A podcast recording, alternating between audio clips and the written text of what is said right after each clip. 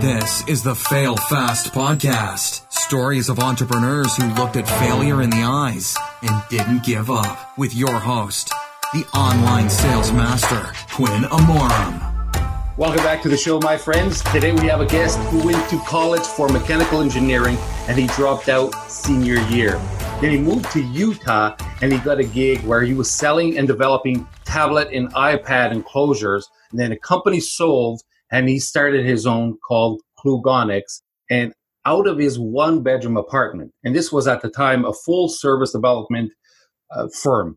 Uh, now he has a team of designers, engineers, management here in the USA, and then an office in China with PMs, QC managers, and even customer support. Now he's not only developing and helping his customers, but he's also developing brands for himself. He, we have with us today Jason Klug. How's it going, Jason? Good. Thanks for having me. It's a pleasure to have you here, Jason. So tell me, before you started Klugonics, you were developing tablet enclosures. Are those like tablet cases, almost like phone uh, cases? Uh, no, and that's the funny thing too, right? It was like, um, you know, that's what you would think, right? Just like phone cases, but it, it was actually much more unique. Uh, where this this guy Scott Paul, when the iPad came out, he was like, why can't this be used as an interactive interface in various business environments? And he started making metal boxes for iPads that bolt onto like walls and stands. And, you know, you've probably see them today where you, you, you know, you can walk up and you can enter your email into it, or they use them at like coffee shops as point of sale systems. Mm. Um, so I was developing a variety of tablet enclosures, not just for iPads, but for Samsung tablets and you know all kinds of off-brand Chinese tablets, whatever you know. So that was a, a great start to getting my you know hands dirty and developing products. So uh, yeah.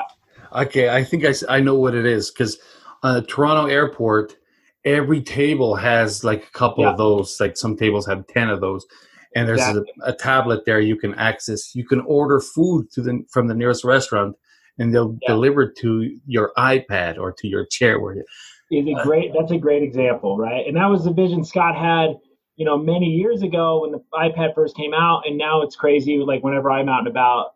And, and that was I left that company like seven or so years ago. So it's cool to like go out in the wild and see not only products that I designed many years ago, you know, through that, but then other companies also making and implementing tablets in business and you know consumer environments it's pretty yeah. sweet. So it was a great start to expose my what is possible in the ability of making products. You know that was, that was the first one. So. Yeah the man that that must be such, such an amazing feeling.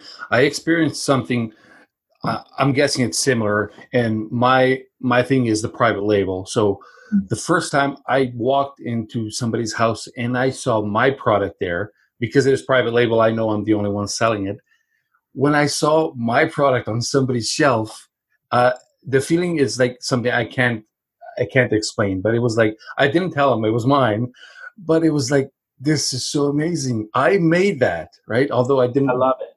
I didn't create it, but you actually create things, so the feeling must be even stronger.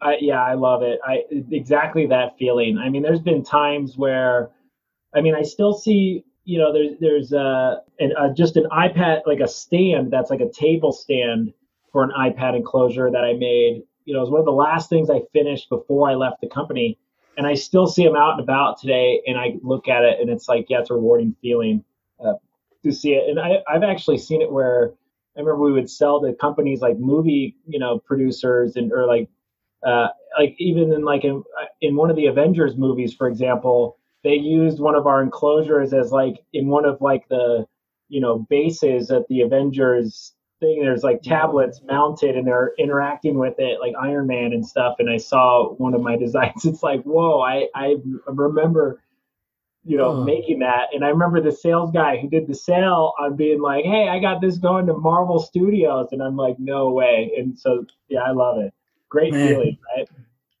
no, I mean that that would talk, that would be the cherry on the cake. Seeing your product on the movie, I mean, yeah, that is insane.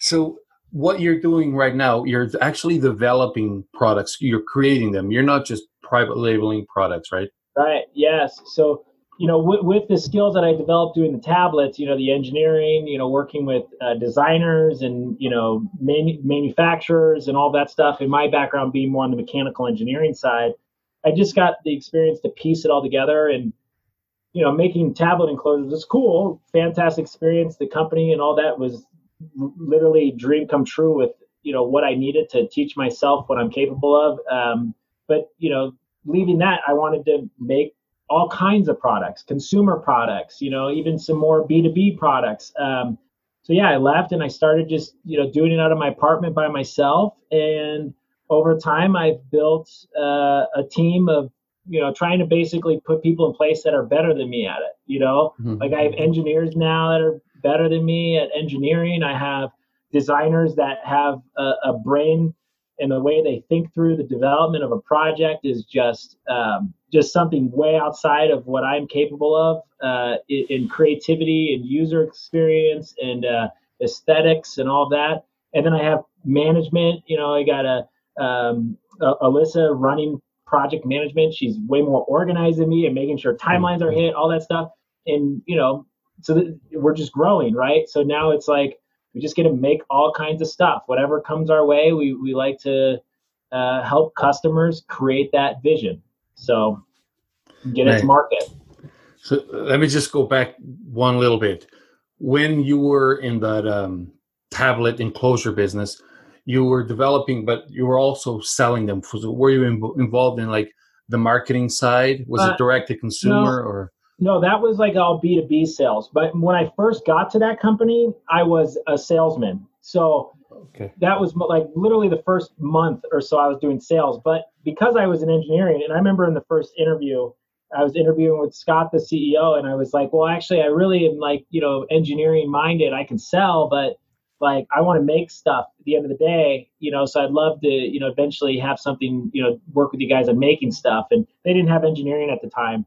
Um, but what would happen is I'd get these sales calls, and I remember one time like the head of product for IBM calls, and like, and I'm like, well, we don't have that tablet, but I think we can make it. We can make that enclosure. I, I think I can make it. So I started going home and just 3D modeling stuff on my own, and then I'd go into the office the next day and go, Scott, hey, you know, I, IBM called yesterday and they said they needed this, and I think uh, I, I made this. I'd love to present it to them to see if we could do this, and then you know, and then I became the head of their product development. So then that's when we start. You know, I I got to work with. Uh, I got I started to get a little team going where I got to work with Ken, who was more on like you know management and helping me like be my right hand man and making sure everything actually was implemented. And we got project managers. You know, I used designers and stuff here and there. Um, so I eventually was just full bore engineering and development, but at the same time, I was working with salesmen on custom projects where a customer would come to us and be like, hey, we need a tablet made for this scenario. And it's like, okay, so then I got to do like the discovery process. Um, and, you know, it started shaping like a consistent process of, you know, okay, here's a customer. This is what their problem is. We need to solve. Um, this is what we can use to achieve that. Let's create a custom enclosure or create a custom mount or whatever, right? So, yeah, by the end of it, I, you know, just full board creating and just collaborating with sales. So one of the things I want to know is when when you're creating a product that basically doesn't exist yet, you don't know if it has demand. I mean, there's maybe a couple of things you can do to to see, but you're never 100% sure. So what do you do if one of these brand new products fails? Did you do you just oh. lose oh. the, that research and what happens?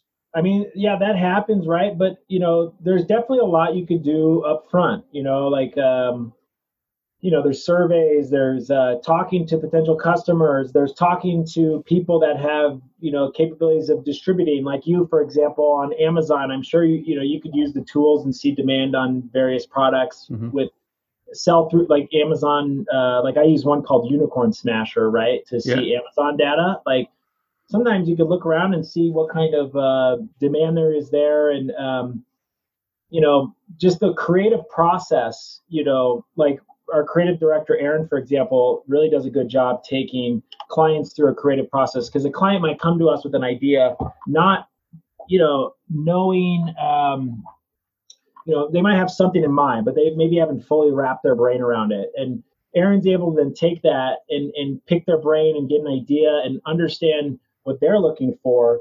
But then also, you know, he'll step aside and go into, um, you know, some in-depth, you know, digging on looking at the marketplace, looking at, you know, other products that are out there, looking at um, other inspiration uh, with design and functionality. And, you know, he's he's been able to shape this piece of clay and present it back to the client saying, well, I think this might actually work better because you're going to appeal to this customer better and blah, blah, blah. Um, so a lot of the risk can be mitigated by going through a proper design process. Um, but still, you know, it does happen where you bring a product to market and it doesn't do well. Like, for example, a recent failure I had, which I don't even think is a failure yet. It was a failure um, up front, but we created, uh, worked with a brand called Adamus Fans and they have an incredible product already. It's a, a commercial product that is this, you know, big misting fan. And instead of it just being a nozzle that sprays mist in front of the fan and blows the mist, uh, it has this disc that spins at, you know, 7,500 RPM in a little trough of water. And that disc spinning that fast picks up the water, breaks it down into small, fine mist particles, like a, you know, four to 10 micron mist and then blows it out. So by the time it's like a foot in front of the fan, it's like cold air versus wow. moisture and wet air. So, you know, I walked by a trade show, I walked by their booth, and I got blown by a cold breeze, and I'm like, what is it? An AC blowing on me? And I look over and it's a misting fan. I'm like, there's no way that's a misting fan. Um, so I got to know Felipe and and, and Jay, and um, so we made a consumer version of it. So we shrunk it down to a smaller package made it so you could put it on a table in your house or put it on your back patio. And um, we're like, okay, you know, get it to market with a Kickstarter. And um, you know, Kickstarter these days are expensive. You know, you have to run ads. You have to really uh, um, do some pre-work to acquire customers. You have to run ads throughout. Mm-hmm. And um, so, we were, but we were confident. We thought it was a cool product. Uh, but as we're running these ads, we realized the demographic that's into this product is 50 plus, and they're very affluent and got money to spend. Um, and with that, it's like no one on Kickstarter is 50 plus with money to spend. They're all millennials. So the millennials were falling off, but there's we realized how many people were going to the Kickstarter that were 50 plus, interested in the product, but then falling off because the fact that it's a Kickstarter and they don't get the product right away. But mm-hmm. now we know, um, and and you know, Jay and Felipe are, are confident now. Okay, we're still going to go to market we're just going to, you know, have to fund the tooling and stuff out of pocket or, you know, find an investor. But we know this thing's going to sell. We just have to sell directly to the right, you know, demographic and make sure that it ships in a couple days and they're more likely to convert. Um, so, yes, it was a failure. The campaign was a failure, but we walked away from that campaign with this a lot of this data, this knowledge, and this confidence that people are interested in the fan. We just have to put it in front of the right audience. Okay, so it was it, it was kind of a failure, but it's not over yet. So it's not really right. a failure until you're over. Yeah, right. as as you were explaining it, I was thinking like, man, I want one of those. Right? Yeah. yeah. So we're just talking about how hot it is up there at the farm in Saskatchewan. And it's like, you know, if you're sitting on this patio, uh, you know, back patio, and you have this thing nearby, you would be. Oh, yeah. You'd be great, and it, and it's, it's surprisingly it works in humid environments and it works in dry environments. You know, because they're down in Texas, so in Texas, it's super humid, and uh, I mean they've been selling these these other fans for you know the last like 12 years, and you know have a lot of happy customers. So, um, but yeah, that's turning in you know how to take a failure and really make it uh benefit from it. You just got to look at why you failed and see if it's you know leading you in another direction. Yeah, we'll have to do you know a, a follow up on that one, like six months from now or a year or something, and see where where it'll it probably be about a year. That's a complex product to get there, but you know we will uh, yeah we will get there. They they uh, will figure out how how to get them there. So.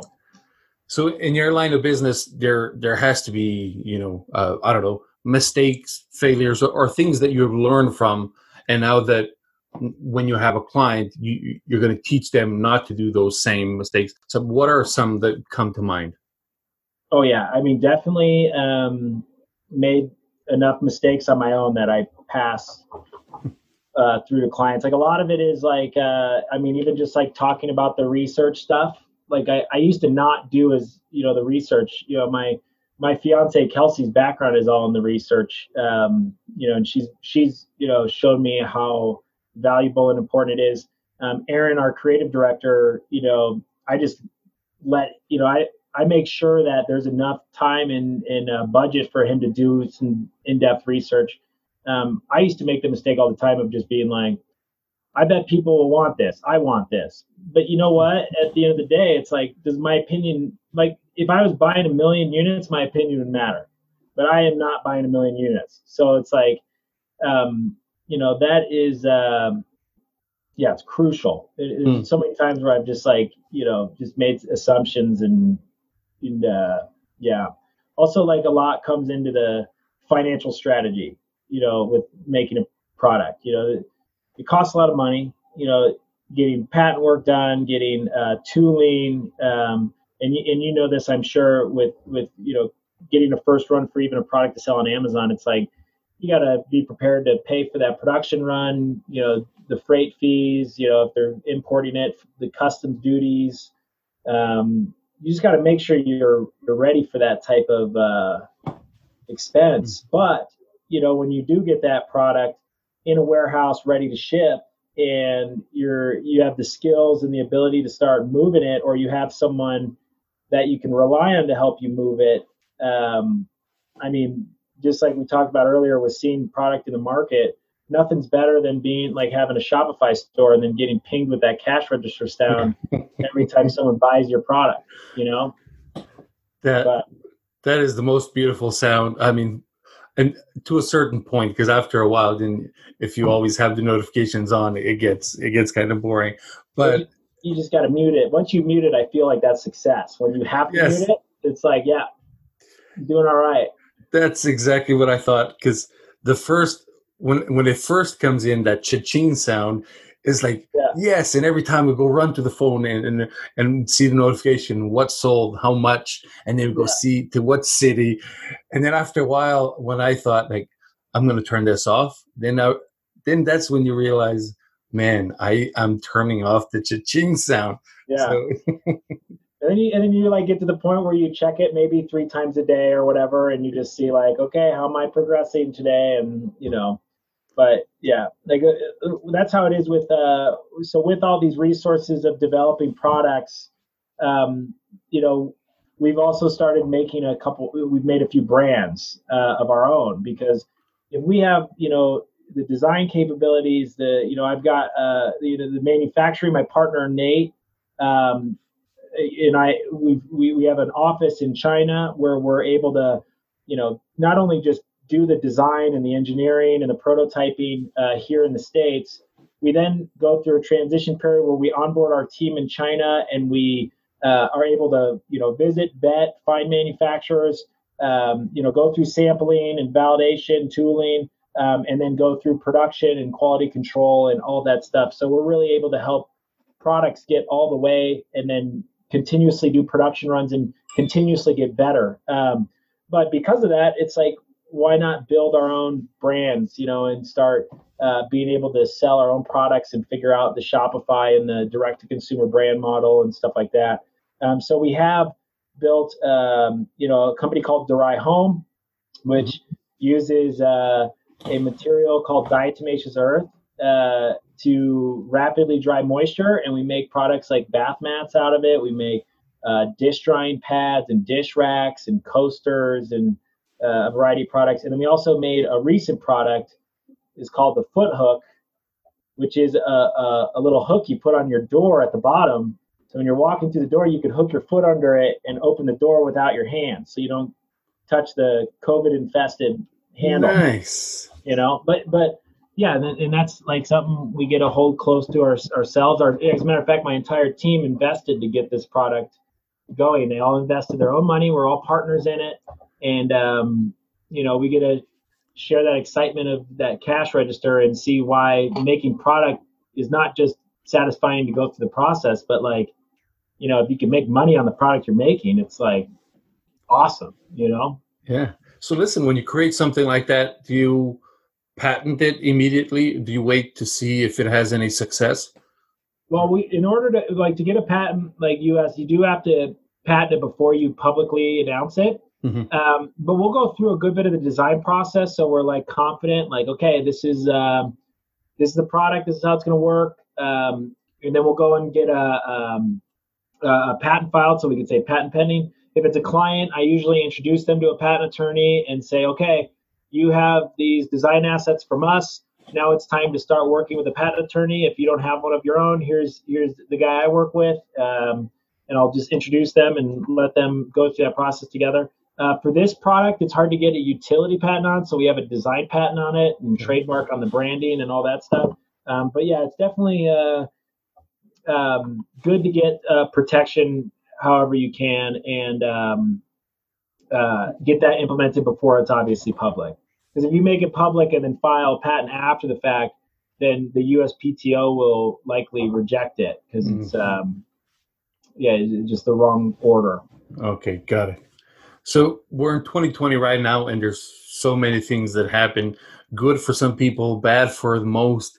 And I mean, everybody's learning lessons now in 2020. Uh, yeah. What, what's the biggest that you had to learn this year? Oh yeah, I mean, I think uh, so. A majority of our sales before um, were trade shows. So we would go physically to a trade show. You know, Hunter and I, my my my sales rep, and and we would go to these trade shows and walk the floor and meet product companies and you know connect with them and then you know follow up and then build a relationship and then get business. Right. That's how we would get a majority of our sales. It's very manual process, but we enjoyed you know building relationships in person and and um, you know, get, and then we would go to trade shows year after year, and we have a lot of friends in industries that we love and clients that we love to spend time with and go see. Um, so that, you know, that was we, we relied on that a lot, you know. And then with COVID, obviously, there's no trade shows. You know, the interpersonal connection is all like this, right? You know, video calls, which you can still do a good bit with, but it does not help uh, developing inbound leads. But you know, right after COVID started going, I was like, okay, what's, you know, what are we going to do here? So, you know, I've been trying to do more uh, podcasts like this. I've been trying to do uh, as much, uh, you know, I, I, hired Martina, who does all of our marketing. She's been helping um, get, you know, do go through getting articles posted and writing about the process of developing products and, you know, more marketing content like that. And then we're also creating um, uh, I was actually filming yesterday. We had a full day of filming. Uh, we, we created a, a, bunch of ads. So we got a bunch of ads that we're going to launch in the next couple months and start running paid advertising to uh, bring more founders and uh, uh, you know our way, so we can help them add their next product or create new products. And honestly, that has been a massive shift from trade shows. You know, so my hopes are when when trade shows start coming back up yeah. that we'll have the ad side of things figured out. And with your experience in like Shopify and e-commerce, like once you figure out how to get a positive return on ad spend and you figure out, you know, your demographics, your audiences and your lookalike campaigns and all that stuff, you can make incredibly profitable, um, you know, um, ad spend and decisions and data-driven decisions, right? Mm-hmm. And if we have that combined with trade shows it's going to be um, that's how I think we're going to grow to the next level. And COVID is what pushed us to do that, you know, because it's a big leap to go and spend the money on the ads and, and creating them and spend the money on the ad spend up front. And usually you, you don't make money right away. You have to like stick it out and collect some data and then refine and refine and refine until you're profitable. Um, but yeah, COVID forced us to do that, and I'm I'm somewhat thankful that it has.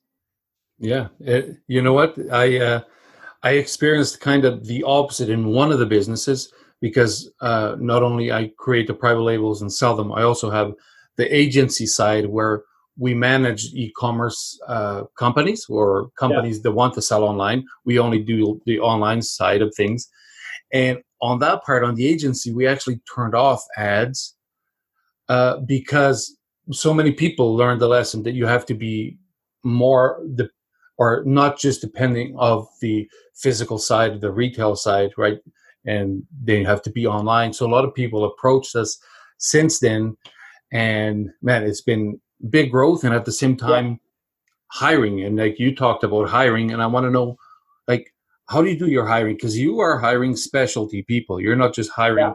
uh, right? You you got to hire a designer, and engineers, uh, Right. marketers. In from my personal experience, designers the best are always I don't know what's the right term. A, a good designer is weird and the personality. Uh, Yeah. how- so how, how do you pick them? Well, yeah, it's a good. I mean, we've hired uh, lately. We've hired uh, marketing. Martina is, is joined us to help with uh, actually having someone in house working on, you know, driving leads and you know analytics of our site, all that stuff. And then we hired uh, a new engineer recently named Luke.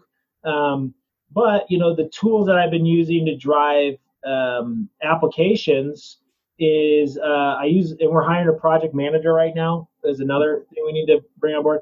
But we use LinkedIn, and I actually, you know, we build out a nice job posting and we post it, and we spend, you know, we, we pay for the, uh, you know, fee, which it's like, you know, depending on clicks and stuff, you pay X amount, and you set a daily limit, and like for example, the engineering role we got over like a hundred something applicants in like a week and a half. And Wow. like the project manager role we've got 70 applicants right now. And it's like and with mar- marketing you know we had like like what 60 something applicants.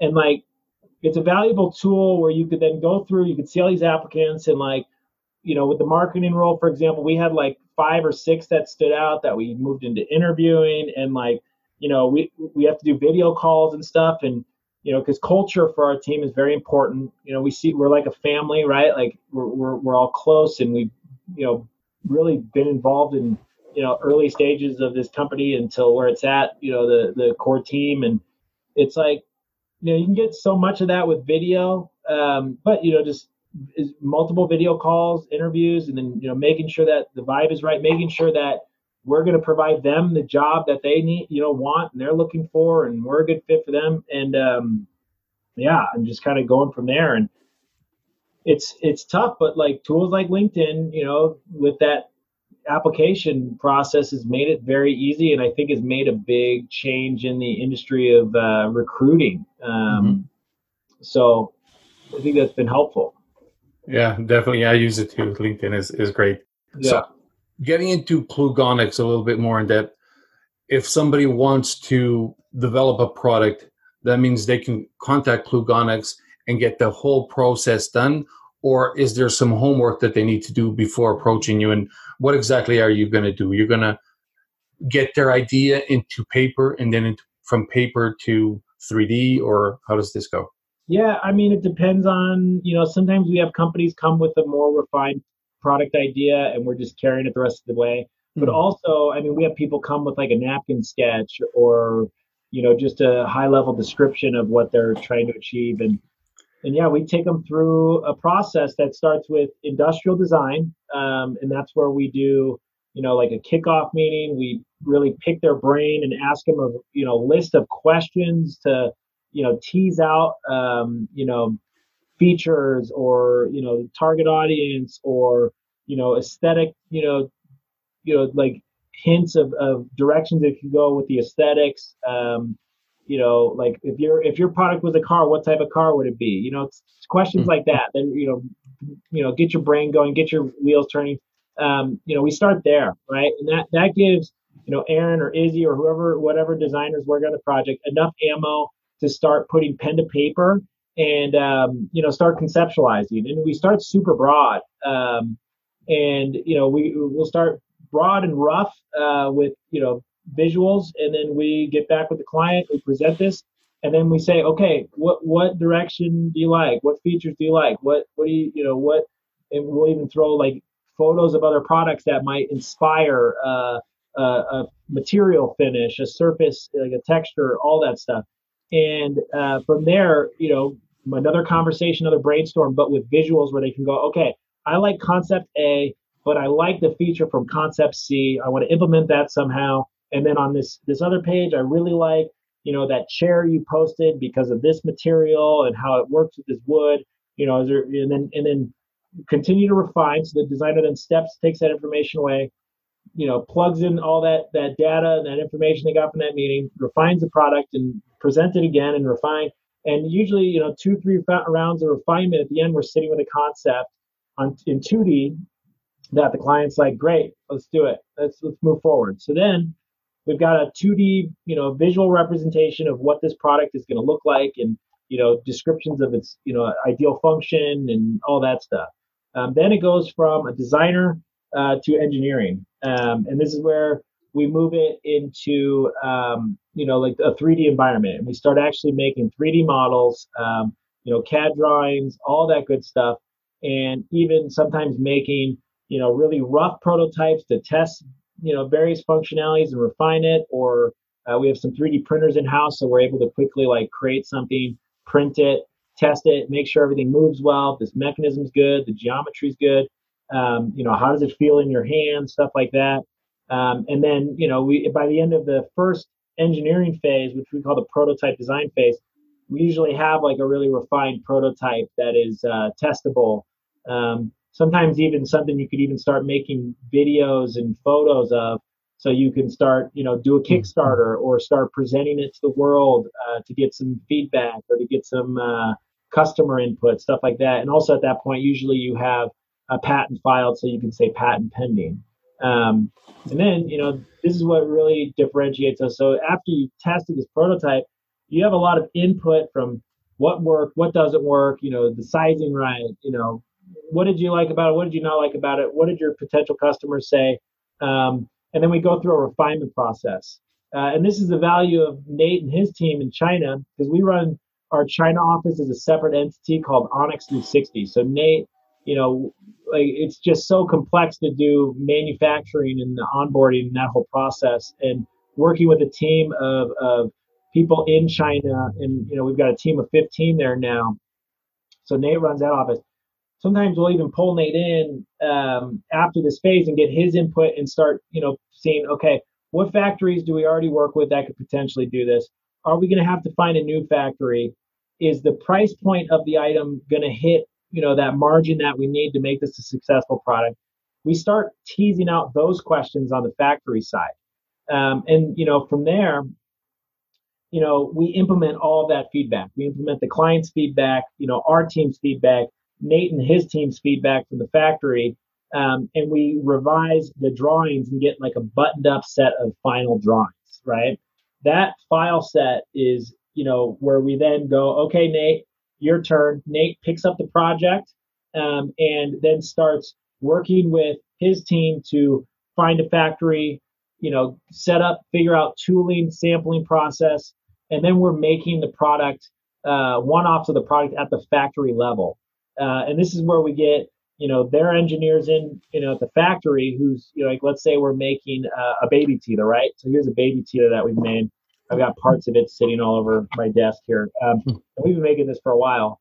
But, you know, we, we, we work with a silicone factory that's been making silicone products for years. So their engineer knows silicone, knows how to work with it. Um, and we, you know, w- work with them to refine the product, make sure that we're achieving price point, make sure that functionality is there, make sure it's going to pass all the teething tests, uh, you know, the material tests, all that stuff. Um, and, you know, get to the part where we have a golden sample. And that golden sample is like, okay, this is it. I'm ready to produce 5,000 of these things exactly how this is. Here's my purchase order. Let's start production, right? Production mm-hmm. begins we you know produce the however many units on that first production run and then you know james and and, and uh, is on our qc team and we'll actually go into the factory inspect however many units that need to be inspected based on the quality standards that we set with you know the client right? How how in depth of quality control do you want? Um, go and inspect it you know develop a report say oh this didn't work. This is wrong. We need to get this fixed. The factory fixes it you know, comes back, goes through inspection again if that's the case, uh, passes inspection, we're good. Load it up on a container and get it wherever it needs to go. So it's like it's a long process. So yeah. when we work with clients, like we build a good relationship, like we have to, otherwise we're stuck with them for a long time because it takes a while to do it. But um, you know, we know how important it is to really help people get through that because you being even white labeling, you know, it's even it's a challenge, right? Like there's a lot of stuff you yes. have to make sure is right, You know, otherwise you can have a very expensive mistake to fix. Yeah, that definitely sounds like a. It's not an overnight process. There's definitely a lot going on, a lot of people involved. Yeah. and- which I guess that's the key to success is having a lot of different minds, different eyes looking at things. And here- here's one of the things that I couldn't get my mind off is that everybody that approaches you or approaches Klugonics thinks they have the million dollar idea because nobody's going to say, Jason, I want to create this product because I think I can make an extra two or three thousand dollars a month. Right? Yeah. They think it's going to be the next big thing, and sometimes it isn't. How do do you break their heart and just tell them like this is not? Uh, yeah, so that I mean, there has been times where I've told people their baby's ugly, right? you, you have to you have to be like, hey, like I I know this might solve the problem for you, but you know I want you to make sure that it solves the problem for every you know everybody in that market, right? And Yeah. that's always like um that's where like that you know those conversations and stuff early on are very important. Don't be afraid to ask people and protect the idea too much, otherwise you might you'll you won't know until you're patent pending, and by the time you're patent pending, you've already spent a ton of money to realize that no one wants it. You know, so you can always tease out you know demand high level just from having conversations with random people that might be interested. Um, but you know, they might come to us with an idea that's maybe like the concepts there, like it's a good, like it's it's- okay, you're heading in the right direction, um, but it needs some refinement, and that's where like you know Aaron and Izzy, their creative process come into play, and they they're not afraid to say, hey, like I really think you got something good here, but when we started, you know, doing some mock-up prototypes and testing it, I think this is a better way to do it, you know, and it's like it's a lot of times the entrepreneur then is going to go, yeah, okay, that makes sense. Okay, yeah, let's let's proceed that way. So, you know, that's where you know it can be tough to be like, hey, this this is not the way to do it. But you know, as long as we come back at it in a way that is, um, you know, like, well, what about this? Because it solves this problem by doing this. You know, and that that is um, usually the best way to soften soften that blow. And then after a product is finalized, it's completely done. Now the marketing side of things that's up to the client, right? The person that owns that product, they are going to Yeah. do the launches themselves. Do You have any input, or just give them tips, or that's completely on them.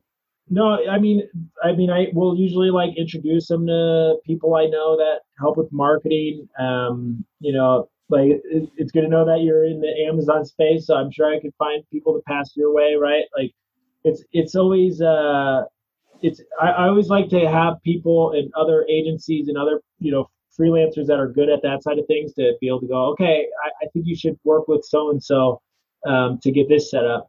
But also when we're looking for um, you know when a client comes to us like an entrepreneur i do like to understand like where are they? Like where is their skill set? Are they really good at sales? Are they really good at design and branding? You know do they build Yeah. awesome websites? Do they um you know what is their skill set? Or are they like like an accountant you know but they know money and finance but they're they're going to need some help with the marketing and stuff? Then okay then you know you probably should start working with this person early on you know um, so you can start shaping the other side of your business. Um, so I do like to, um, you know, make introductions where I can to make sure that they are surrounded with those resources. Um, and then when it comes, but you know, and then also a lot of times we're, you know, existing brands. A majority of our clients like our existing brands that have already got a product to market, and they're looking to add their next product to grow their business. Um, and uh, you know, in that case, they they're already, you know, showing us that they are capable of getting a product distributed, whether it's to retail or um, if it's direct to consumer brand or Amazon, stuff like that. Gotcha. And if the people that are listening to us right now, if they have, everybody has some idea that at one point they're like, or not everybody, but most entrepreneurs have thought of something that could potentially serve a lot of people and can make them a lot of money, but they're holding it with them for a couple of reasons. One, because a lot of people think it could be expensive, or they're afraid to fail at launching it. And Oh, then yeah. there's also another fear that I, I know is out there um, is the fear that somebody steals their idea because I get approached for people that are trying to private label something sometimes, and just to ask my opinion, they get me to sign an NDA, and then I Oh, look and, and it's okay. I'm just going to put my logo on a Bluetooth speaker. It's like really, you don't need an Yeah. NDA for that. 'Cause if I wanted to put my logo on a Bluetooth speaker, I would have. I, don't- Yeah. you know.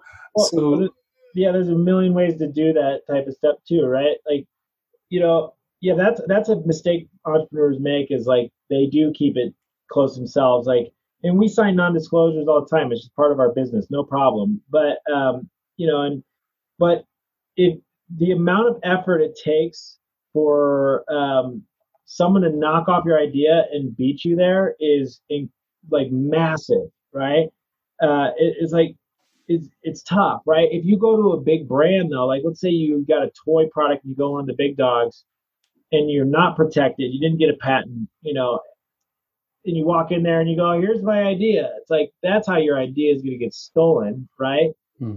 Um, versus going up to people like, you know, you're making a like a golf product and you you go out to the golf course and you talk to some guys in the pro shop and you talk to you know some guys that you're playing golf with or whatever and start picking their brains on the idea like they're not going to go it's, it's pretty tough or rare that they're going to go and take that idea and, and go and build it. And, and it's it's like if they do then you probably should choose better golfing partners. Or it's like um you know think about yeah like if even if they were to take that idea and do it without you it's likely they're going to do it a completely different way than you. Because there's probably like a million different ways to solve that problem and throughout our process you'd see that because like when a designer presents something to you they don't just present it and go this is it. This is the idea. It's like Okay. here's like 30 like a bunch of ways to do it. You know what way do you want to do it? You know? And it's like you know and it- it also comes down to who's going to build the better brand you know? Mm. Like brand is Yes. crucial. Like who's going to have the better content? Who's going to put the effort into doing good quality photo and video shoots? Who's going to put the effort into uh, setting up a well-developed website that converts well. Um, you know who's going to you know all that stuff. You know like all that stuff is crucial and you know the people that are afraid to get started because someone's going to steal their idea then Yeah. you're, you're you're more likely to have that idea stolen because someone beats you to it because you're not starting. You know and then yes money is uh the, the cost of it is expensive and a limiter right?